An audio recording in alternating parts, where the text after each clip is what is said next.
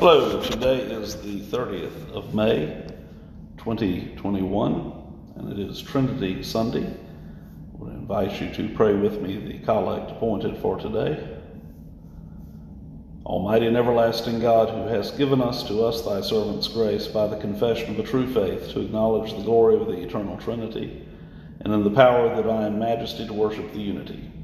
We beseech thee that thou wouldst keep uh, steadfast in this faith and evermore defend us from all adversities, who livest and reignest one God, world without end. Amen.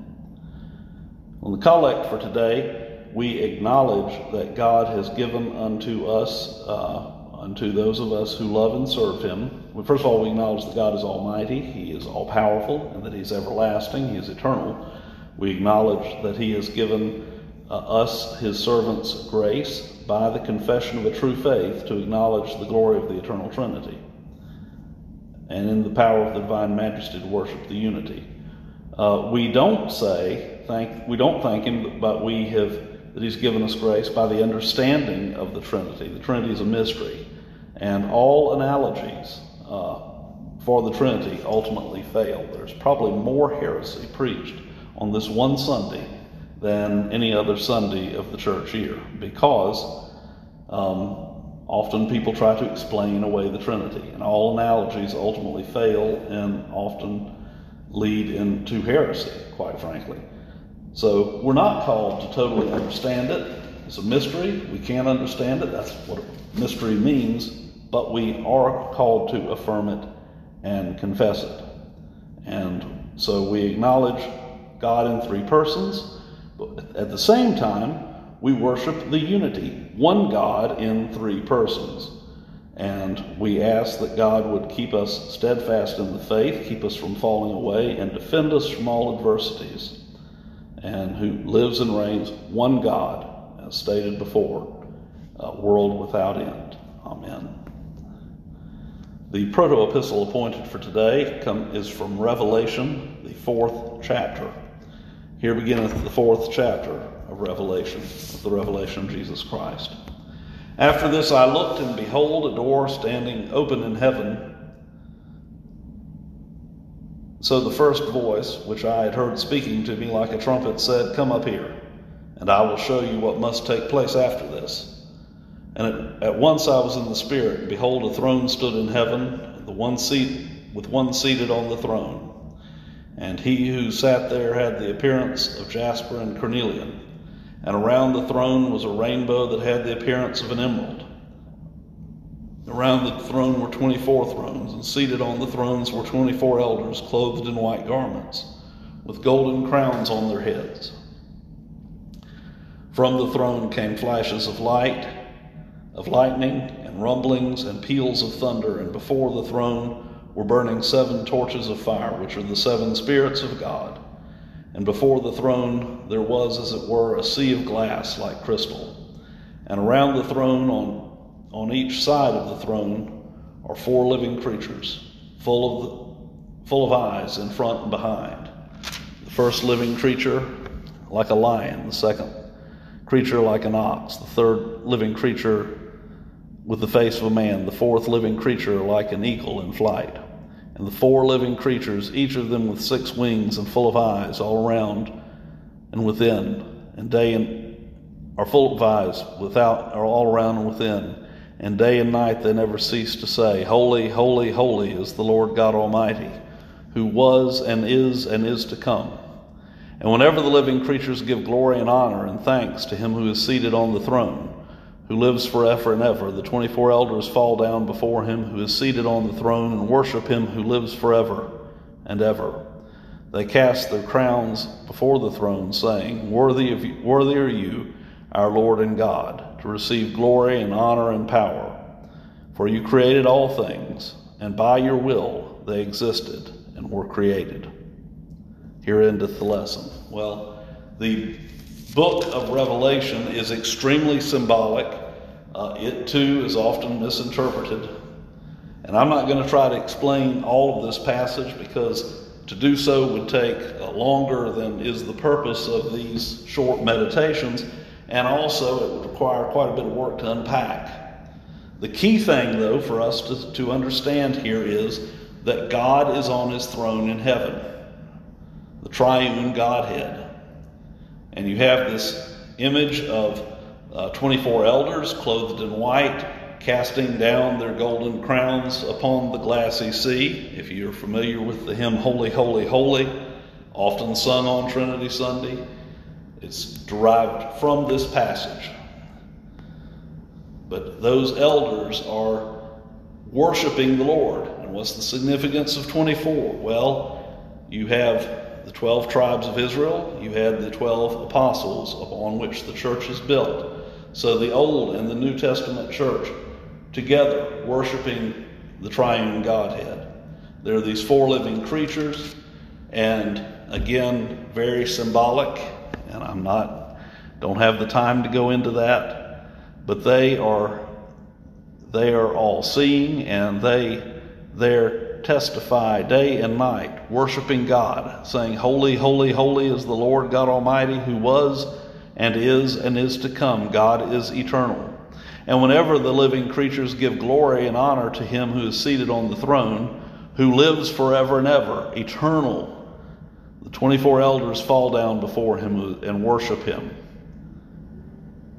and, and, and who lives forever. And the 24 elders fall down before him and who is seated on the throne and worship him who lives forever and ever. The stress here is on God's eternality.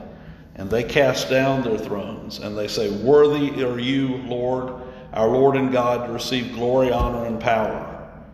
God alone is worthy to receive that kind of glory and worship. For you created all things, and by your will they existed and were created. So you have this image in heaven of the old and the new covenant church worshiping the Lord and acknowledging his greatness in creation and his majesty and his honor. One God in three persons. Now, not spelled out there, but certainly the images are there. Of course, in the, the end of the Great Commission, the Trinity is spelled out in the baptismal formula, baptizing them in the name of the Father and of the Son and of the Holy Ghost. The gospel point for today comes from John, the Gospel of St. John, the third chapter. Now there was a man of the Pharisees named Nicodemus, a ruler of the Jews. This man came to Jesus by night and said to him, Rabbi, we know that you are a teacher come from God, for no one can do these signs that you do unless God is with him. Jesus answered, him, Truly, truly, I say to you, unless one is born again, he cannot see the kingdom of God. Nicodemus said, How can a man be born when he is old? Can he enter a second time into his mother's womb and be born?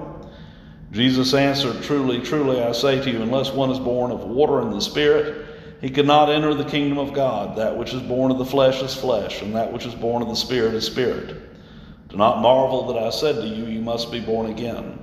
The wind blows where it wishes, and you hear its sound, but you do not know where it comes from or where it goes. So it is with everyone who is born of the Spirit. Nicodemus said to him, How can these things be? Jesus answered, Are you the teacher of Israel, yet you do not understand these things? Truly, truly, I say to you, we speak what we do of we, what we do not we speak of what we know and bear witness to what we have seen, but you do not receive our testimony. If I told you earthly things and you do not believe, how can you believe if I tell you heavenly things? No one has ascended into heaven except he who, who descended from heaven, the Son of Man. And as Moses lifted up the serpent in the wilderness, so must the Son of Man be lifted up, that whoever believes in him may have eternal life. Here endeth the, gospel. Or here endeth the, here the gospel of the Lord. So Nicodemus, a man of the Pharisees, a ruler of the Jews, an important man, comes to Jesus by night. It's interesting that he comes by night, probably did not want to be seen coming to Jesus in the daytime, and he acknowledges rabbi, which in, in, was a term for teacher. We know that you're a teacher, come from God, for no one can do these signs that you do unless uh, God is with him. So he is acknowledging that Christ is come from God, that he is not merely doing these things under, under human power. And to that, Jesus says to him, unless, you, unless one is born again, he cannot see the kingdom of God. And Nicodemus is pondered by this, uh, is perplexed by this. And he said, How can he be born when he's old? Can he enter a second time into his mother's womb and be born? Well, of course, that is ludicrous. We, we could not do that. Jesus answered to him and said, Though, truly, truly, unless one is born of water and the Spirit, one cannot enter the kingdom of God. Unless one is regenerated by the Spirit. If ordinarily, if one is baptized by born by into bap, the baptism being the outward and visible sign of the inward and spiritual grace, the regeneration in the uh, of the heart by the Holy Spirit. But unless one has been regenerated and one been born again by the Spirit, one cannot enter the kingdom of God. That which is born of flesh is flesh, and that which is born of the Spirit is spirit. All of us have been born of the flesh, but in being born of the flesh, we are born sinful, we are born lost, we are born in need of a Savior. Unless we're born of the Spirit, uh, we cannot see the kingdom of God. We cannot enter the kingdom of God. He said, Don't marvel to you that I said you must be born again. The wind blows where it wishes. And again, in, in as was stressed, as I stressed last week, pneuma uh, is the Greek word for spirit. And so the spirit blows, the wind blows uh, where it wishes, and you hear its sound but don't know where it comes from or where it goes. So it is with everyone who's born of the Spirit. The Spirit regenerates those whom the Spirit will regenerate, and it does so according to the Spirit's will. We, we cannot direct him. Nicodemus said to him, How can these things be? And Jesus answered and said, Are you a teacher of Israel, yet you do not understand these things? Truly, truly, I say to you, we speak of what we know, and we bear witness to what we've seen, but you don't receive you do not receive our testimony. If, you, if I've told you earthly things and you do not believe, how can you believe if I tell you heavenly things? At that point, Nicodemus could not understand the glory of uh, the, the, fullness of, the, of Christ's message. Not even his disciples could. They had to be uh, prepared. But he, Jesus says, No one has ascended into heaven except he who descended from heaven, the Son of Man, speaking of himself. And then he promises that as Moses lifted up the serpent in the wilderness, so too the Son of Man will be lifted up. So too Christ will be raised from the dead. And, and of course, there's an image there. When Moses lifted up the serpent to give new life, Jesus was lifted up upon a cross in death to give new life, because by his stripes we are healed that whoever believes in him might have eternal life. So it is that Jesus promises that those who believe on Christ, those who are regenerated and given new hearts by the Spirit, will have eternal life. So on this Trinity Sunday, I pray that you will confess the Trinity, even though we cannot fully understand it. I pray that you'll confess it and that we will glory in the fact that we worship a one God in Trinity, in Trinity in unity. One God in three persons. In the name of God the Father, God the Son, and God the Holy Ghost. Thank you.